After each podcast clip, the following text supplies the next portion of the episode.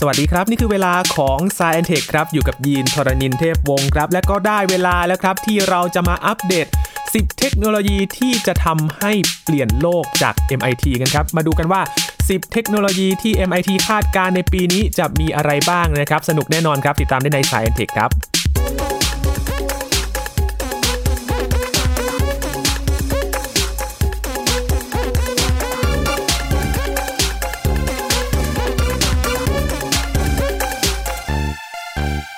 จะบอกว่าตอนนี้เป็นตอนที่ยินลุ้นมาก ๆ เลยครับ แล้วก็คุยกับอาจารย์บัญชาธนบุญสมบัติมาตั้งแต่ต้นปีแล้วว่า เมื่อไหร่จะมาแล้วก็ได้เวลามาแล้วครับ กับ 10 เทคโนโลยีที่จะมาเปลี่ยนโลกของ MIT นะครับ ก็อยากจะรู้เหมือนกันครับว่า 10 เทคโนโลยีนี้จะมีอะไรบ้างนะครับ ไปคุยกับอาจารย์บัญชากันเลยครับ สวัสดีครับอาจารย์ครับ สวัสดีครับยีนครับ สวัสดีครับท่านผู้ฟังครับ เหมือนเป็นวันนี้ที่รอคอยยังไงไม่รู้ครั โอ้ บ โห อาจารย์ ใช่ใช่ คือประมาณสักปลายเดือนกุมภาพันธ์ของแต่ละปีเนี่ยนะครับสถาบันเทคโนโลยีแห่งแมสซาชูเซตส์นะครับหรือ MIT ซึ่งเป็นสถาบันชั้นนำทางด้านเทคโนโลยีของโลกเนี่ยนะครับก็จะประกาศ 10 เทคโนโลยีที่จะเปลี่ยนโลกในทัศนะของ MIT จริงๆนี่เขาประกาศผ่านนี่นะครับ MIT Technology Review เป็นวารสารวิชาการของเขา ครับ แต่เป็นภาษาวิชาการที่น่าสนใจในแง่ที่ว่าอย่างนี้ครับ คือไม่ใช่เป็นการเอาพวกเปเปอร์ที่ลึกๆ มากๆ มาตีพิมพ์ทำนองนั้น แต่เป็นการย่อยให้คนทั่วไปเนี่ยพอเข้าใจได้ว่าหลักๆ นี่คืออะไร เอาแต่เนื้อๆมานะครับนะครับ แล้วก็เขาก็คัดเลือกกันอย่างเข้มข้นมากเลย เพราะว่าเทคโนโลยีมันมันเกิดเร็วเนาะยิ่งยุคนี้นะครับ MIT เขาก็จะมีเกณฑ์ว่ามันไม่ใช่ระยะสั้นนะมันต้องส่งผลระยะยาว โอ้ นะครับบางอย่างเกิดขึ้นแล้วในตอนนี้ ครับ นะครับแล้วก็คงจะอีกยาวเลย บางอย่างภายใน 3-5 ปี น่าจะเริ่มส่งผลนะครับอย่างเป็นรูปธรรม ครับ นะครับเขาก็เตือนล่วงหน้าก่อน แล้วก็หลายอย่างที่เขาบอกมานี่ก็เกิดขึ้นจริงแล้วในอดีตเป็นต้นนะครับและบางอย่างก็เป็นโมูลตั้มที่ที่ต่อเนื่องมาจากอดีต ถ้ามองภาพรวมที่ประกาศออกมาครับมันมีด้านไหนบ้างครับอาจารย์ อ่า คร่วๆ AI AI ยังอยู่ AI ยังอยู่ นะ AI ยังอยู่ AI นี่ AI นี่อย่างน้อยๆนะครับอย่างน้อยๆเนี่ยครองแชมป์ต่อเนื่องมานี่เป็นปีที่ 3 แล้วจริงๆน่าจะมากกว่านี้นะครับมีทุกปีเลย 3 ปี คือเล่าให้ฟังอย่างนี้ก่อนนะครับวิธีจำง่ายๆคือ MIT เนี่ยเริ่มทำการประกาศ10เทคโนโลยีมาตั้งแต่ปี 2001 ครับ คือจำตัวเลขข้างหลังของปีคศไว้ก็ได้นะครับ ครับ อย่างถ้าปีนี้ 2020 ก็แปลว่าเป็นครั้งที่ 20 ที่เขาทำมา โอ้ อ่าอันนี้จำง่ายมากนะครับจำดู 2 ตัวเลขหลังเลย ครับ นะครับ แล้วก็เป็นเรื่องแนวพวกการแพทย์นะครับเรื่องการแพทย์ แล้วก็ที่เหลือเนี่ยหนักๆมันจะไปทางพวก IT ซะเยอะนะครับ แล้วก็มีเรื่อง climate change มา ครับ เข้ามาเป็นครั้งแรก โอ้ นะครับก่อนก่อนหน้านี้ MIT ไม่เคยพูดแต่ครั้งนี้ก็เป็นครั้งแรก ครั้ง ที่ แรกเลย เขาบอ นะค ก รับ เลยครับใช่เท่าที่เห็นในตอนนี้นะฮะผมยังไม่เคยไปค้นแบบลึกๆว่าปีก่อนๆแรกๆเนี่ยมีเรื่องพวกนี้ไหมแต่น่าจะมีอยู่ ครับ นะแต่ว่าหมายถึงว่าในในสามถึงห้าปีที่ผมเข้ามาจับเนี่ยนะครับ อันนี้แบบนานๆจะเจอพวกนี้เข้ามาทีหนึ่งส่วนใหญ่เป็นไอทีซะส่วนใหญ่ ครับ แสดงว่าน่าสนใจตรงที่ว่าก็เริ่มเห็นความสำคัญเกี่ยวกับการเปลี่ยนแปลงของสภาพภูมิ โอ้ อากาศ ใช่ แล้ว ใช่ใช่แล้วครับ มาไล่เรียงกันกันเลย อ่า นะ มาครับลองอันที่หนึ่งก่อนนะครับยีนครับจะดีไหมครับถ้าเกิดว่าอินเทอร์เน็ตของเราเนี่ยนะครับ ซึ่งตอนนี้เนี่ยโอเค ถ้าเราเป็นคนธรรมดาเนอะเราก็ไม่ค่อยห่วงมากเท่าไหร่เนาะ ครับ แต่ถ้าเกิดเป็นองค์กรอย่างสมมติว่าเป็นธนาคารเป็นสถาบันการเงินหรือเป็นบริษัทต่างๆแม้แต่เป็นรัฐบาลเนี่ยนะครับโดนแฮ็กง่ายๆ หรือว่าอาจจะไม่ง่ายนักแต่โดนแฮ็กได้ด้วยเนี่ยนะครับไม่ ครับ ดีแน่นอนนะฮะ เรื่องใหญ่เลยนะครั ใช่ใช่ อาจารย์ ทีนี้เทคโนโลยีแรกที่ MIT พูดถึงนะฮะ คืออินเทอร์เน็ตที่ไม่สามารถถูกแฮ็กได้ โอ้ อ่านี่น่าสนใจไหมครับ แล้วก็ใช้คำว่านี้เลยนะฮะ เป็นควอนตัมอินเทอร์เน็ตเรียกว่าใช้เทคโนโลยีควอนตัมนะฮะ หรือควอนตัมยุค 2.0 เนี่ยนะครับ เข้ามาจับเพื่อทำให้ไอ้เรียกว่าใครก็ตามที่พยายามจะแฮ็กมันเนี่ยนะครับ จะเรียกว่าไม่ประสบผลสำเร็จ มันจะไปแล้วรบกวนข้อมูลที่ถูกส่งไป เรื่องนี้เป็นเป็นเรื่องที่น่าสนใจ เพราะว่าจริง ๆ แล้วมีการทำมาบ้างแล้วนะครับทดลองมาบ้างแล้วนะครับแล้วก็แต่ MIT คาดว่าอีกภายใน 5 ปีจากนี้นะครับน่าจะมีการใช้งานจริงขึ้นมา อืม นะครับ หัวใจของเรื่องนี้อยู่ตรงนี้ครับยินยินครับในเรื่องควอนตัมเนี่ยเรายังไม่เคยพูดกันเนาะในในรายการนะครับแต่ผมว่าเดี๋ยวต้องหาโอกาสทำเป็นซีรีส์สักซีรีส์เล็กๆ อันหนึ่งอาจจะสามหรือห้าครั้งเนี่ยพูดพูดเรื่องที่ดีๆเลยแต่ว่าเอาเฉพาะเรื่องอินเทอร์เน็ตก่อน ครับ เขาใช้ปรากฏการณ์อันหนึ่งนะครับ ภาษาอังกฤษเนี่ยยากนิดหนึ่งเรียกว่า entanglement ภาษาไทยเนี่ยนะครับมีคนแปลหลายแบบ แต่ผมชอบแปลว่าการพัวพัน ทีนี้พอแปลพัวพันแล้วนี่มันก็ฟังแล้วอินุงตรงนังนี่เนาะ นะครับแต่ว่าเปรียบเทียบอย่างนี้ดีไหมครับ เหมือนกับคนสองคนรักกันนะค ครั รับ บไม่ว่าอยู่ห่างไกลแค่ไหน ก็ยังผูกพันกันอยู่ ยังรู้สึกถึงกันได้อะไรแบบ ม่ขา นี้ ดจากกัน อ่า อันนี้อาจจะบางคนจะฟังแล้วโอ้นี่ไม่เห็นเป็นวิทยาศาสตร์เลยนี่มันเป็นความรักนี่มันโรแมนติกนะ แต่เอาเข้าจริงในในโลกควอนตัมเนะครับมันมีปรากฏการณ์คล้ายๆแบบนี้จริงๆนะครับยีน จริงเหรอครับ ครับ คืออย่างนี้ฮะ สมมติว่ามีอนุภาค 2 อนุภาคนะครับ แล้วเรามีกระบวนการทำให้เขาเกิดเรียกว่าการพัวพันกัน entangle กันนะครับ สมมติว่าอนุภาคตัวที่1นี่นะครับ มีพฤติกรรมเรียกว่าอย่างนี้ มีสปิน เรียกสปินนะ สปินนี่นึกถึงลูกข่างก็ได้ครับ หมุนนะครับ ชี้ขึ้นนะครับอ่าเรียกว่าขึ้นนะ อีกอันหนึงอ่ะชี้ลง ครับ นะครับ ทีนี้ พอเราจับเขาแยกห่างจากกัน โดยที่ยังพัวพันกันอยู่นะ ห่างไปเรียกว่าไงดีอะห่างไปไกลถึงเรียกว่าอีกกาแล็กซีหนึ่งหรืออีกขอบจักรวาลเลยก็ตามเนี่ยนะ ไม่ห่างไกลแค่ไหนเนี่ยเขายังพัวพันกันอยู่นะครับยีน แปลว่าถ้าเราไปทำการวัดอนุภาคตัวหนึ่งนะครับเราจะสามารถบอกว่าอีกตัวหนึ่งเนี่ยเป็นอย่างไรได้ด้วย ครับ อ่าเป็นอย่างนั้นเลยนะครับ เรื่องนี้เป็นเรื่องที่ไอน์สไตน์เนี่ยไม่ชอบมากๆเลย ไว้หาโอกาสมาคุยเรื่องนี้อีกทีหนึ่งนะครับ ไอน์สไตน์เรียกปรากฏการณ์นี้ว่าเป็น spooky action at a distance คือ spooky เนี่ยแปลว่าเกี่ยวผี ครับ คือเหมือนกับผีหลอก อ๋อ ไอน์สไตน์ไอน์สไตน์ไม่เชื่อว่าของที่มันอยู่กันแบบไกลๆมากๆเนี่ยมันจะสื่อสารกันได้อย่างถึงทันทีทันใดฟังให้ดีนะครับ ครับ คือกรณีของไอน์สไตน์เนี่ยเขาจะเชื่อว่าการสื่อสารเนี่ยมันต้องส่งด้วยสัญญาณใช่ไหมครับและสัญญาณที่เร็วที่สุดคือแสง ครับ ดังนั้นมันต้องใช้เวลา แต่ว่าปรากฏการณ์นี้นะครับ entanglement เนี่ยเกิดโดยไม่ใช้เวลานึกภาพไหมครับ ถ้ามันเปลี่ยนตัวหนึ่งอีกตัวหนึ่งเปลี่ยนอย่างนี้เป็นต้น ก็ใช้ปรากฏการณ์นี้มามาเรียกว่ามาเป็นแกนของอินเทอร์เน็ตที่น่าจะหรืออาจจะเกิดขึ้นในยุคใหม่ เป็นอินเทอร์เน็ตที่ไม่สามารถถูกแฮ็กได้ อันนี้เป็นเทคโนโลยีที่หนึ่งที่จาก MIT นะครับ ถ้าเป็นไปได้ก็จะสามารถดูแลระบบได้ง่ายขึ้น ใช่ เลยนะครับ ใช่ อาจารย์ ใช่ใช่ครับ แต่ว่าก็ความซับซ้อนนี่แน่นอนเทคโนโลยียังสูงนะครับ แล้วก็ที่เนเธอร์แลนด์เนี่ยก็จะเป็นที่แรกๆนะครับที่จะเริ่มทำนะครับ ปกติเวลาเขาส่งสัญญาณเนี่ยนะครับ ประมาณสัก 1.5 กิโลเมตรเนี่ยมีการ demonstrate คือสาธิตแล้วนะครับ ครับ แต่ว่าถ้ายิ่งไกลเนี่ยยิ่งลำบากไงสัญญาณมันอาจจะนั่นไปเสียเสียหายไปนะครับปรากฏว่าเอ่อมีการคาดการณ์ว่าภายในประมาณสักไม่นานเนี่ยนะครับ จะส่งได้ประมาณระยะประมัน 11 กิโลเมตรนะครับซึ่งไกลขึ้นนะครับความจริงจีนเนี่ยเคยพยายามลองแล้วจีนเนี่ยลอง 2,000 กิโลเมตรแต่ปัญหาคืออย่างนี้ครับ มันไม่ใช่ควอนตัมแท้ ๆ ต่อเส้นทางไง ครับ คือมันต้องมีแค่จุดเชื่อม ซึ่งมันจะเป็นแบบอิเล็กทรอนิกส์ปกตินะครับเข้าไปอยู่ และจุดเชื่อมเนี่ยมันถูกแฮ็กได้ไงพูดง่าย เออ นึกภาพออกไหมเพราะฉะนั้นมันมันไม่ควอนตัมตลอดเส้นทางมันมันเลยถูกแฮ็กได้ ครับ อันนี้คืออันที่หนึ่ง โอ้ นะ โห ครับ อันแรกก็ว้าวแล้วครับ ฟัง อาจารย์ ฟังแล้วน่าน่าทึ่งไหมครับ ถ้าเรามีอินเทอร์เน็ตที่ไม่สามารถถูกแฮ็กได้ โอ้โห นี่นะครับ องค์กรนี้สบายเลยนะครับ นะครับ อันที่สองแล้วครับอาจารย์ อันที่ 2 น่าสนใจมาก ๆ นะครับ ยินครับเราเคยได้ยินแบบคนที่ป่วยเป็นโรคแล้วเราปรากฏว่าอย่างงี้มันเป็นโรคอะไรเนี่ยแบบไม่เคยได้ยินมาก่อน หา เล สาย เหตุไม่เจออ อ่าใช่หรือว่าหาสาเหตุไม่เจอหรือว่าอย่างนี้ โอ้โห โอกาสเกิดนี่หนึ่งในเรียกว่า 10 ล้านหรืออะไรน้อยมากเลย แล้วพอพอมันน้อยมากๆเกิดอะไรขึ้น งานวิจัยก็น้อยตามไปด้วย ครับ ความรู้ก็น้อยตามไปด้วยยาไม่ต้ รั อษากก็ ง ยาก ยาไม่ต้องพูดถึงนะฮะในเมื่อมันความรู้ไม่มียาก็ไม่สามารถถูกสร้างขึ้นมาได้สิ่งที่เกิดขึ้นคือว่าอย่างนี้ฮะหากว่าโรคบางโรคนี่นะครับเกิดจากยีนส์ที่ผิดปกตินะครับหมายถึงว่าไอ้รหัสพันธุกรรมผิดปกติเนี่ยนะครับ ปัจจุบันเนี่ยนะครับมีการสาธิตอย่างชัดเจนแล้วนะครับบอกว่า ถ้าไปศึกษาซีเควนซ์นะครับของยีนเนี่ยให้ดี DNA ให้ดี แล้วเข้าไปจัดการไม่ว่าจะทำการสับเปลี่ยนยีนแล้วก็อีดิทยีน ครับ นะครับหรือว่าหาวิธีการไปลบไอตัวที่ผิดพลาดข้อมูลที่ผิดพลาดไปเนี่ยแล้วทำให้เกิดการเยียวยาขึ้นมาได้เนี่ยนะครับก็เป็นการรักษาแบบหนึ่ง อืม แล้วมีการสาธิตจริง ๆ เลยครับ เทคโนโลยีที่ 2 นี่เขาเรียกว่านี้ฮะ hyper personalized medicine คือเป็นการแพทย์ที่จำเพาะบุคคลแบบสุด ๆ ถ้าพูดภาษาวัยรุ่นคือฝุด ๆ ใช่ไหม แบบ hyper personalized นะครับ แล้วก็เด็กคนหนึ่งนะครับ เป็นเด็กผู้หญิงตัวเล็กๆนะครับเขาเป็นโรคที่เกี่ยวกับมีการเรียกว่าเกี่ยวกับ mutation คือการแบบว่าเปลี่ยนแปลงของยีนเนาะ ครับ นะครับ ปรากฏว่าทีมพวกแพทย์นี่นะครับแล้วก็พวกนักทางไบโอเทคเนี่ยเข้าไปก็ไปอ่านรหัสพันธุกรรมไงนะครับ อืม ใช้เวลานะครับประมาณปีหนึ่งออกแบบยาขึ้นมาเพื่อให้เด็กคนนี้คนเดียวเลย โอ้ ครับปรากฏว่าอย่างนี้แน่นอนว่าไม่ถึงกับรักษา ครับ แต่ช่วยประคับประคองทำให้อาการชักเธอลดลงทำให้เธอสามารถลุกขึ้นยืนได้แล้วก็เดินได้แต่ว่าต้องมีผู้ช่วย ครับ ก่อนหน้านี้ทำไม่ได้ไง อืม เพราะฉะนั้นเป็นเรื่องน่าตื่นเต้นมากจนกระทั่งวงการวิทยาศาสตร์เนี่ยนะครับก็ตีพิมพ์เลยนะครับหมายถึงว่านักวิชาการตีพิมพ์ใน New England Journal of Medicine ในเดือนตุลาคมเมื่อปี 2019 นี่เอง เพราะฉะนั้ ครั น บ เรื่องนี้ยังใหม่อยู่ณตอนที่เราคุยกันตอนนี้คือมันครึ่งปี ครับ แปลว่า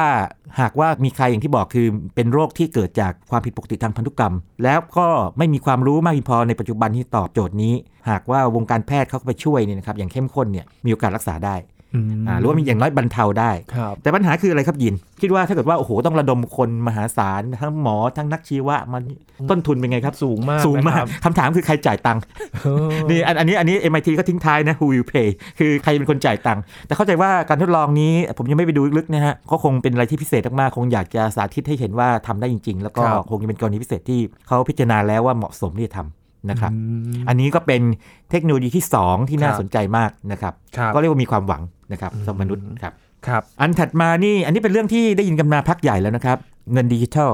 นะครับ อืม ปีก่อนนี่ถ้ายืนยังจำได้ Facebook ประกาศออกมา Libra บิบราออกมาเนี่ยฮะแล้วก็ถูกเหยียบเบรกด้วยอะไรต่างๆ กลัวใช่ไหมเออ ค จ รับ ริงๆ อเมริกาเองอ่ะคือกลัว แต่เกิดอะไรขึ้นครับ หลังจากที่ Facebook ประกาศลิบราออกมาได้ไม่นานนี่นะครับ โอ้โห People Bank of China คือธนาคารที่เป็นทางการของจีนเลยนะครับ ออกมาบอกว่าเดี๋ยวเราจะทำบ้าง อืม อ่าเงินบ้าง เพราะว่าอะไรครับแม้ว่าพ วกเฟดเรื่องต่างเรื่องต่างที่เขาก็กลัวว่าเฮ้ยถ้าเกิดลิบราเข้ามาเนี่ยมันจะทำให้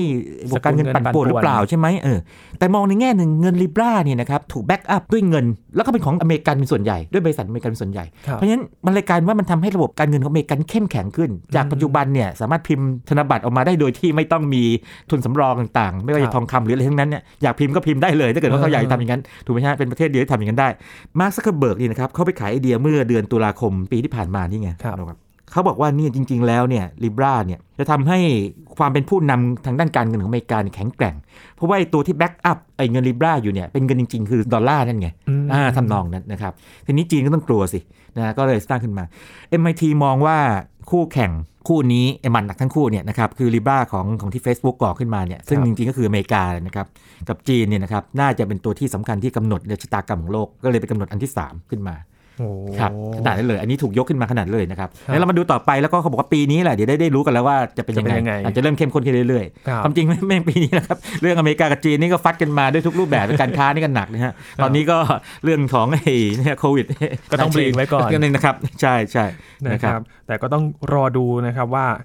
จะทำให้เกิดการเปลี่ยนแปลงมากน้อยแค่ไหน ใช่ใช่ มากันอันดับที่ 4 นะค อั รับ นดับทีสี่4 นี่แหมคงจะอยู่ในฝันของหลายคนนะครับยินครับต่อปีนี้ยินอายุเท่าไหร่นะไม่ไม่ต้องบอกตัวเลขก็ได้บอกบอกบอกบอกให้ตัวหน้าก็ได้ ตัวหน้า สามเลยไหม ยังครับสอง โอ้ยสองเองเหรอโอ้แม่ผมนี่แบบไม่ไหวขอโทษขออภัยขออภัยนะฮะคืออย่างนี้ฮะถ้ายิงยังสองอยู่เนี่ยนะครับนะยังสองอยู่เนี่ยอาจจะไม่รู้สึกอะไรมากนะครับ แต่คนที่แบบประมาณเลขสามสี่หรือห้าหรือหกอะไรอย่างเงี้ยนะโอ้โหทำไมแบบตัวเลขเราเยอะจังเลยแบบจริงๆเนี่ยยังแอทฮาร์ทนะแบบคือแบบจิตใจมันอยู่ ถ้าเกิดว่ามียาชะลอความแก่ขึ้นมานี่ โอ้โห น่าจะขายดีเนาะ ชอบเลยนะครับ ดีดีไหมฮะอันแน่นอนว่าเรื่องนี้มีการทำมาวิจัยมาพักใหญ่แล้ว ครับ นะครับ แล้วก็เรียกว่าได้ยามา เรียกว่าเวฟแรกคือขึ้นลูกแรกของยาพวกที่มันชะลอความแก่ ครับ แต่ประเด็นคือว่าเป้าหมายเนี่ยไม่ที่การชะลอความแก่ณปัจจุบัน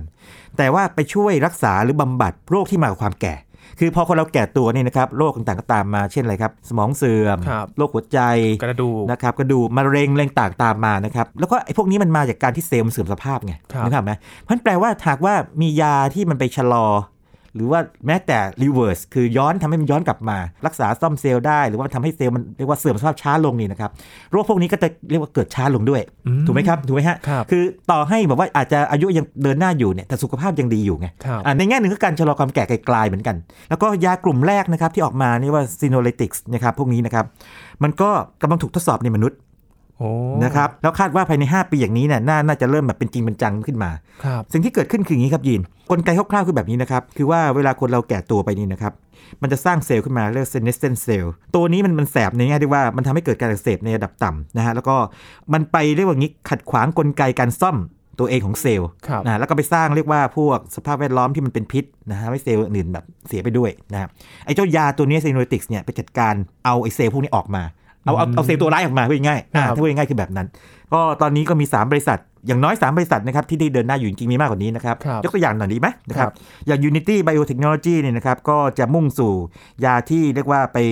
ดูแลพวกเกี่ยวกับโรคที่เกี่ยวกับตากับปอด อืม เป็นต้นนะครับ หรืออย่างอาคาเฮสนะครับก็ดูแลพวกอัลไซเมอร์อ่า อ๋ออั นี่อันนี้ดีแน่นะครับคดีรั แน่ บ เพราะเราได้ยินมามาบ่อยๆนะครับเรื่องอัลไซเมอร์พวกนี้นะครับ ครับ แล้วก็อย่างมหาวิทยาลัยเด็กเซลนะครับ โดยคณะแพทย์ College of Medicine เนี่ยนะครับ ก็ดูแลเกี่ยวกับพวกเรียกว่าผิวหนังของคน เกี่ยวกับพวกข้ออักเสบ มะเร็งนะครับ สมองเสื่อม โรคหัวใจเป็นต้น เพราะฉะนั้นเนี่ยโลกนี้จะมุ่งไปทิศทางสู่การชะลอความแก่ หรือว่าอย่าง ครับ น้อยๆเนี่ยก็ชะลอหรือว่าบรรเทาโรคที่มากับความแก่ อืม ในปัจจุบันแล้วก็รอสักห้าปีนะครับ ครับ อยู่กันต่อหน่อย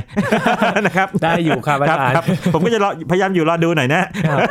นะ อาจ ครับ จะได้เห็นคนหน้าเด็กกันมากขึ้นนะ ฮะ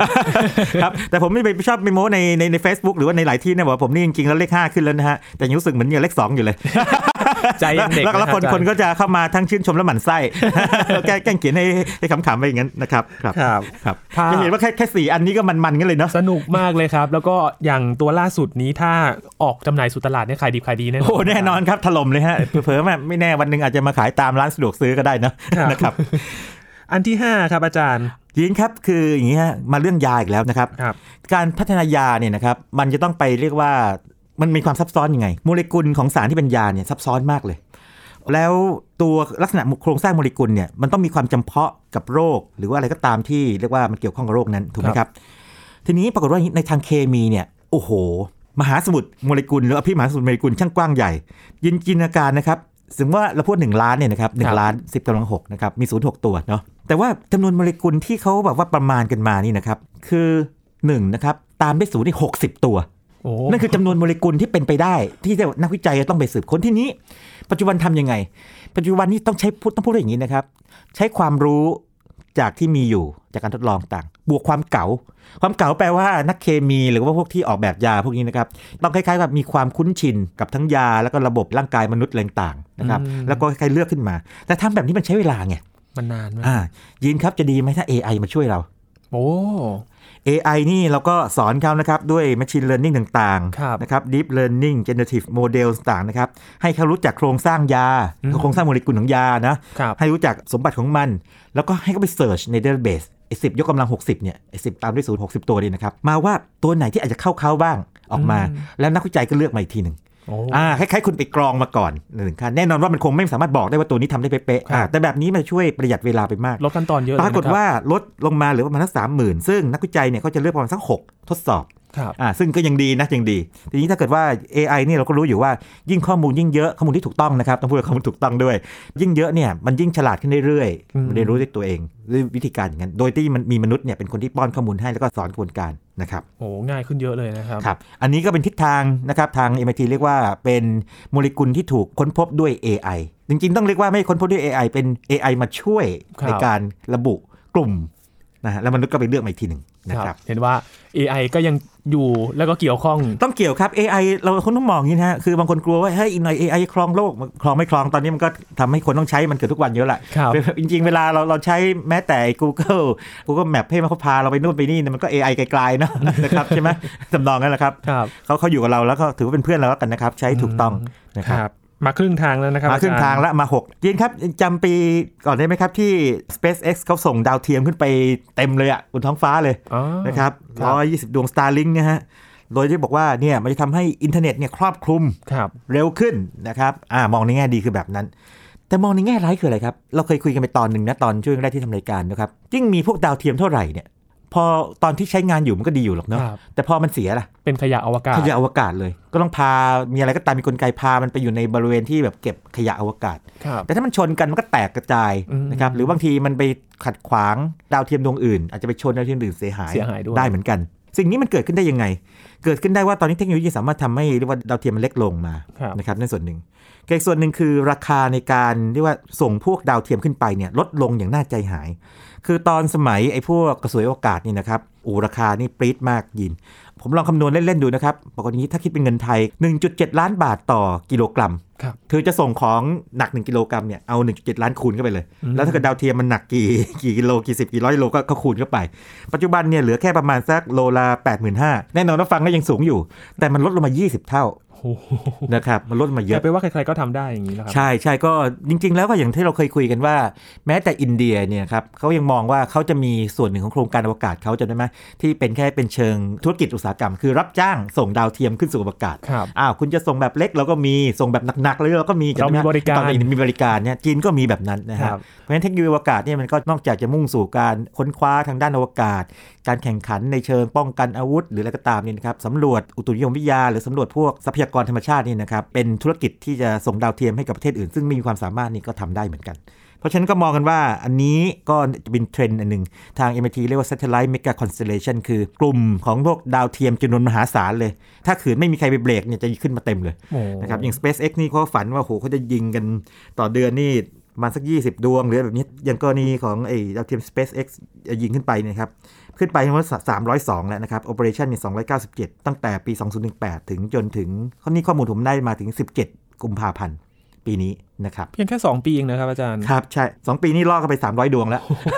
คิดดูนะครับ จะเกิดอะไรขึ้นนะครับ ก็ต้อง ถูก มีมาตรการอะไรมาควบคุมกันแล้วอย่างนี้ ๆอ่าคงคงมีการคิดกันอยู่ครับ เพราะว่าเรื่องนี้เนี่ยคนที่ไม่ชอบมากสุดคือนักดาราศาสตร์ ครับ ฟังแล้วขัดขัดๆกันนิดนึงไหมจริงๆ ไม่ไม่ขัดนะครับ เพราะว่าดาวเทียมขึ้นไปเยอะเนี่ยไปบดบัง การ นะครับ สื่อสาร สื่อสารทางดาราศาสตร์นะครับ ครับ ทั้งจริงๆแล้วเนี่ยนักดาราศาสตร์นี่ก็ได้ประโยชน์จากการเอาเทคโนโลยีอวกาศมา แต่ดาวเทียมมากๆนี่ไม่ดีแน่นะครับ มากันที่ อ่าอันที่ 7 นะครับ อันที่ 7 นี่มาที่ควอนตัมคอมพิวเตอร์อีกแล้วนะครับ เรียกควอนตัมส p r e m a c y คืออย่างนี้ฮะ มียักษ์ใหญ่แข่งกันอยู่หลายเจ้า แต่ว่าเจ้าที่เรียกว่าฟัดกันนัวเนียไม่สุดก็คือ Google กับ IBM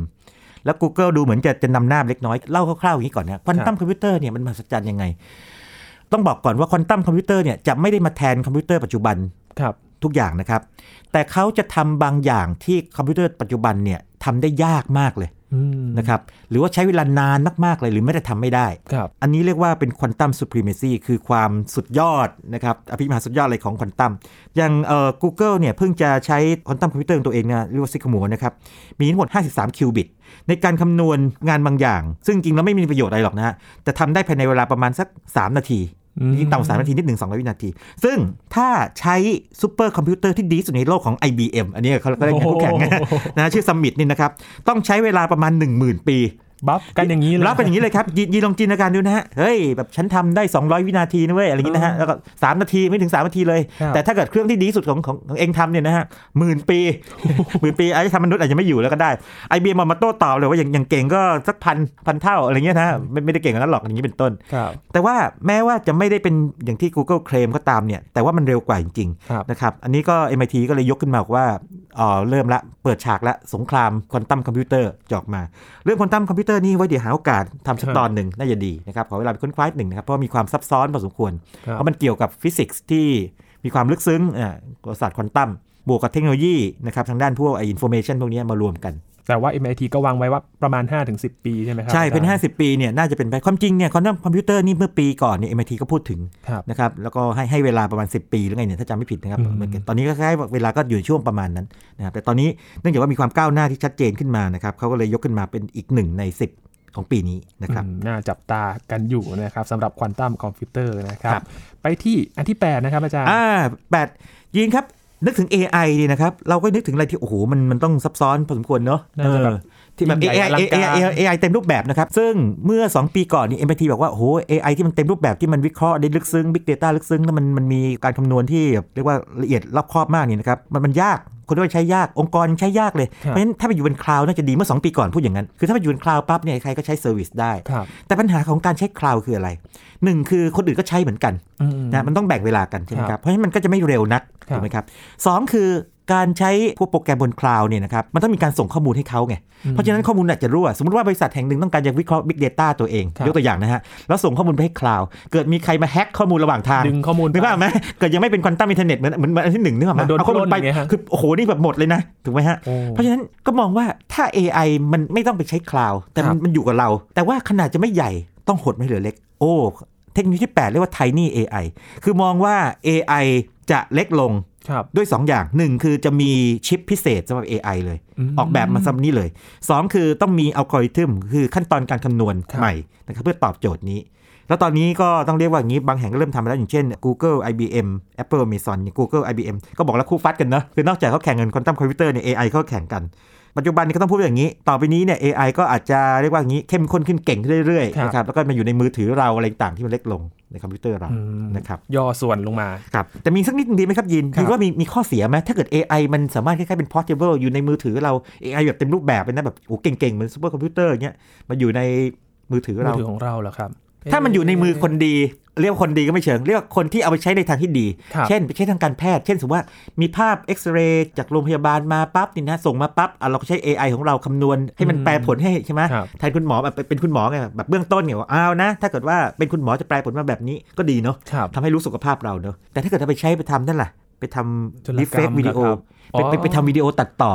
เอาหน้าของผู้นำสักท่านหนึ่งที่เราอยากจะเล่นงาน หรือนักการเมืองสักคนหนึ่งหรือคนที่เป็นศัตรูเนี่ย เราไปทำเรื่องร้ายๆสักอย่างหนึ่งตัดต่อด้วย AI เอามาให้มันเหมือนเปรียบเลยเป็นดีเฟกวิดีโอไง แย่เลยนะ แย่เลยนะครับ อาจา แล้วก็จับยากมากด้วย ต้องพูดอย่างนั้น พอมันเล็กลง พูดง่ายๆคือมันก็เป็นดาบสองคมเหมือนกับที่เรารู้มาในอดีต คือของอะไรก็ตามที่มันมันใช้งานได้ทั้งบวกมันก็ลบได้เหมือนกัน ครับ แต่ถ้ามันบวกมากๆ มันก็ลบได้มากๆ ถูกไหมครับ ทำนองนั้น อันนี้ก็เป็นเรื่องที่น่ากลัวในแง่ที่ว่า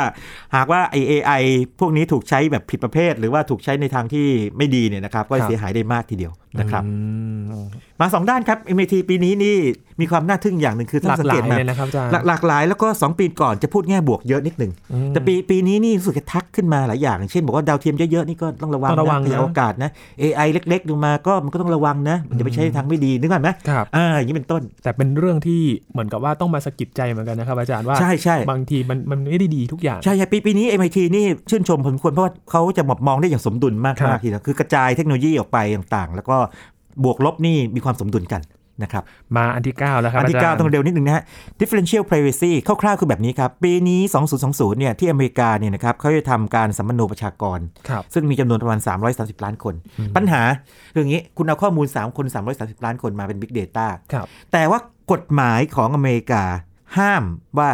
หากได้ข้อมูลมาแล้ว ห้ามสืบกลับไปได้ว่าข้อมูลที่ได้มาเนี่ยใครเป็นคนให้มานึกภาพไหม อืม หรือถ้าระบุเป็นคนคนคนนี้ไงเป็นคนให้ข้อมูล เป็นคนผิวดำเป็นเพศชายผิวดำอายุเท่านี้อะไรเงี้ยการศึกษาเท่านี้เนี่ยอย่างนี้ไม่ได้กฎหมายห้าม ครับ มันละเมิดความเป็นส่วนตัวไง อืม นะครับซึ่งอันนี้ก็คล้ายๆกับ Facebook เราเวลาเราทำโพลทำอะไรพวกเนี้ยคือถ้าเกิดว่าโปรแกรมมันบอกว่า ยกเว้นคุณยินยอมที่จะเปิดเผยตัวเองใช่ไหมแต่ถ้าไม่ยินยอมมันก็ต้องถือว่าไม่ยินยอมไว้ก่อนเนี่ยนะฮะก็ต้องมีกระบวนการที่จะทำให้ข้อมูลเนี่ยไม่สามารถหรือว่าสามารถสืบกลับไปได้ยาก ครับ มันก็มีกระบวนการใส่น้อยลงไป หรือว่าใส่ไอ้ไอ้สัญญาณรบกวนลงไป ทีนี้สัญญาณรบกวนเนี่ยถ้าใส่มากเกินไปนะครับ ข้อมูลก็เสียหายคำถามคือว่าต้องใส่แค่ไหนกำลังดี เทคนิค differential privacy ตัวนี้นะครับ เป็นเทคนิคทางนิติศาสตร์ที่ใช้ในการบอกเลยว่าไอ้ความเป็น privacy หรือความเรียกว่าเป็นส่วนตัวเนี่ยมันจะเพิ่มขึ้นแค่ไหนว่าเราใส่ไอ้พวกสัญญาณรบกวนลงไป ครับ เพื่อที่หาจุดเหมาะสมไง อืม อ่าคือถ้าใส่ใส่ไม่พอมันก็ถูกนั่นง่าย เอาไปง่าย ใส่มากเกินไปมันเอาไปยากแต่ข้อมูลก็เสียอีก ครับ นะครับเป็นเทคนิคคณิตศาสตร์แบบนั้น ซึ่งถ้าทำสำเร็จกับอเมริกาเนี่ยทางแคนาดากับสหราชอาณาจักรเนี่ยกำลังเล็งๆอยู่ว่าเดี๋ยวขอใช้มั่ง อืม นะครับ แล้วเมืองไทยนี่อาจจะลองคิดดูนะครับถ้า ครับ เราต้องสำนวนประชากรประมาณสัก 70 ล้านคนอย่างเงี้ยหกหกสิบไปปลายๆนั่นจริงๆแล้วนะครับเราน่าจะใช้อย่างนี้ไหมนี่นะครับ น่าจะเป็นประโยชน์นะครับอาจารย์ ครับ มาอันสุดท้ายที่ยินสนใจมากๆเลยครับ อัน เรื่ง สุดท้ายโออันนี้ MIT โจหัวว่า climate change attribution คืออย่างนี้ครับ ยินครับปกติแล้วเนี่ยสังเกตไหม ผมจะพูดเรื่องนี้เป็นระยะเนอะ ครับ แล้วก็เวลาเกิดเหตุการณ์เอ็กซ์ตรีมมาก ๆ เช่นคลื่นความร้อนน้ำท่วม ภัยแล้งนะครับ พายุหมุนอะไรเงี้ย แล้วถ้าเกิดว่ามีคำถามว่าเกิดจากโลกร้อนหรือเปล่า ผมก็จะบอกว่า นักภูมิอากาศวิทยาเนี่ยเขาจะไม่ด่วนฟันธงเพราะเขาต้องรอปกติเนี่ยทางภูมิอากาศเนี่ยจะต้องประมาณอย่างน้อย 30 ปีขึ้นไป ครับ ยกเว้นบางกรณีพิเศษมากๆนะครับ แต่ส่วนใหญ่ต้องนานๆคุยง่ายๆต้องนานๆพอ แล้วก็เขาจะลังเลมากที่จะบอกว่าไอเหตุการณ์เหตุการณ์หนึ่งเนี่ยเกิดจากหรือว่ามีส่วนจาก climate change หรือการเปลี่ยนแปลงภูมิอากาศแน่ๆแต่ปัจจุบันเนี่ยเริ่มพูดได้อย่างเต็มปากมากขึ้นแล้ว ครับ เพราะว่า 2 อย่าง 1 คือเก็บข้อมูลมาเยอะมากแล้ว ความจริงเนี่ยถ้าเกิดเป็นคนทั่วไปบอกไม่ต้องเก็บข้อมูลนี้ก็หลอกเจอกันแล้วตอนนี้ ใช่ไหมโอ้โหใครมันจะเจอ ชัดเจนมากเลย นมันเยอะไม่รู้กี่อันนะแต่ว่าทางวิทยาศาสตร์นี่ก็ต้องแม่นยำนะค ครั รับบ สองคือคอมพิวเตอร์เนี่ยมันเก่งขึ้นคือมีความสามารถมากขึ้นทำให้สามารถที่จะทำซิมูเลชันหรือการจำลองสถานการณ์ด้วยคอมพิวเตอร์เนี่ยละเอียดขึ้นไง ครับ พอละเอียดขึ้นปั๊บเนี่ยนะครับความแม่นยำก็สูงขึ้น เพราะฉะนั้นเนี่ย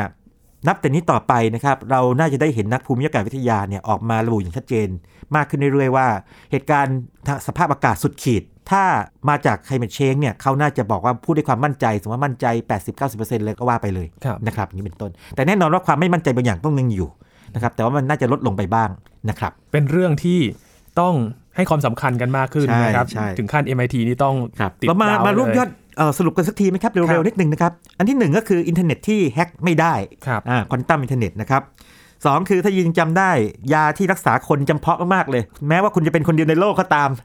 วงเล็บถ้ามีตังค์ ถ้านักวิจัยเล่นด้วยนี่นะครับ ครับ อ่าอาจจะรักษาได้ถ้าเกิดมันเกิดจากยีนที่ผิดปกตินะครับ ครับ สามคือเงินสกุลลิบราหรืออะไรก็ตามนี่นะครับของทางฝั่งค่ายโลกตะวันตกเนี่ยน่าจะแข่งกับทางจีนนะครับอ่านี่จับตาดูนะครับสี่นี่คือเป็นเรียกว่ายาชะลอความแก่ ความหวังครับอันนี้ นะครับซึ่งจริงๆแล้วในปัจจุบันเนี่ยไม่ได้ชะลอความแก่แต่ว่าต้องการไปชะลอหรือว่าบรรเทาโรคที่เกิดจากความแก่อีกทีหนึ่ง ครับ นะห้านี่คือโมเลกุลที่ AI มาช่วยค้นพบ ครับ 6 นี่คือเป็นกลุ่มพวกดาวเทียม ดาวเทียม มหาศาลเลยนะครับเจ็ดนี่คือความสุดยอดของควอนตัมคอมพิวเตอร์ ครับ ที่คอมพิวเตอร์ธรรมดาทำได้ยากนะครับแปดนี่ก็คือเป็น AI จิ๋วอ่ะ ครับ ใช้คำนี้กันนะฮะ AI ในมือคุณ เอ้ยอ่ะใช้คำนี้ก็ได้นะครับเก้านี่ก็คือเป็นความเป็นส่วนตัวของข้อมูลสาธารณะที่ปริมาณมากๆ Big Data จะทำไงให้ได้ Big Data แต่ว่าข้อมูลส่วนตัวเนี่ยไม่ถูกกระเทือนด้วย ครับ แล้วก็ 10 นี่คือการที่นักวิทยาศาสตร์เริ่มจะบอกได้มากขึ้นเลยแล้วว่า สภาพอากาศสุดขีดหนึ่งๆเนี่ยเกิดจาก climate change หรือเปล่านะครับ นี่คือ ครับ 10 อย่างจาก MIT ปีนี้ครับ 2020 ครับ ก็มารอดูนะครับ เป็นเหมือนทิศทางว่าจะทำให้เปลี่ยนโลกได้มากน้อยแค่ไหน ครับ นะครับ ใช่แล้วครับ วันนี้ขอบคุณอาจารย์บัญชามาก ๆ เลยครับ ครับ ยินดีมากครับ นี่คือ Science Tech ครับ คุณผู้ฟังติดตามรายการกันได้ที่ thaipbsradio.com รวมถึงพอดแคสต์ของ Thai PBS ด้วยนะครับ ช่วงนี้ยินทรณินเทพวงศ์พร้อมกับอาจารย์บัญชาธนบุญสมบัติลาคุณผู้ฟังไปก่อนนะครับ สวัสดีครับ